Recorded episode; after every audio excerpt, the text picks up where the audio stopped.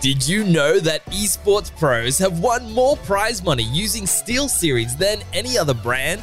To get your hands on a great range of SteelSeries award winning mice, keyboards, and headsets, head to JB Hi Fi, where they're on sale right now for a limited time. Hey gamers, Jake Barros here from Press Start Australia, and this is your daily gaming news. After being digital for the last two years, the ESA has confirmed that E3 has been fully cancelled in 2022. This means there'll be absolutely no E3 this year, although we're not sure how much that means to the average gamer, as we're sure that the likes of Xbox, Nintendo, and Ubisoft will still hold digital conferences in June. Geoff Keighley has been very quick to capitalize on the announcement, confirming that Summer Games Fest would kick off with a major showcase in June, with big announcements, news, and first looks. Here is what the ESA had to say in their full statement.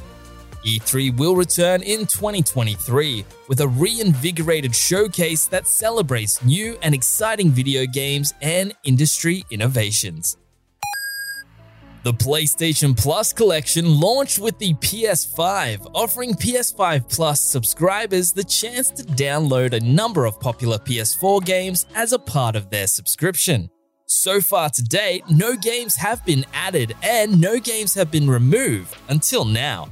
PlayStation has today confirmed that Persona 5 will be leaving the PlayStation Plus collection on May 11th. Those that have added it to their library before this date will continue to have access as long as they retain an active PlayStation Plus subscription. PlayStation confirmed that the PlayStation Plus collection would continue to exist even once the new PlayStation Plus tiers come into place, although we'd expect most, if not all of the games a part of it, to be a part of the two new tiers.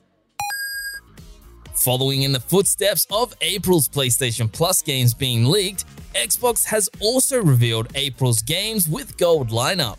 It's headlined by Another Sight, Q, Outpost Kaloki X, and MX vs. ATV Alive, which will be available to download at various times throughout April.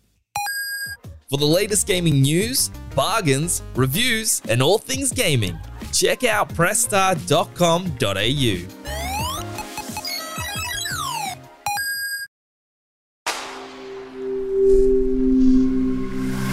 pressstart.com.au. SpokenLayer.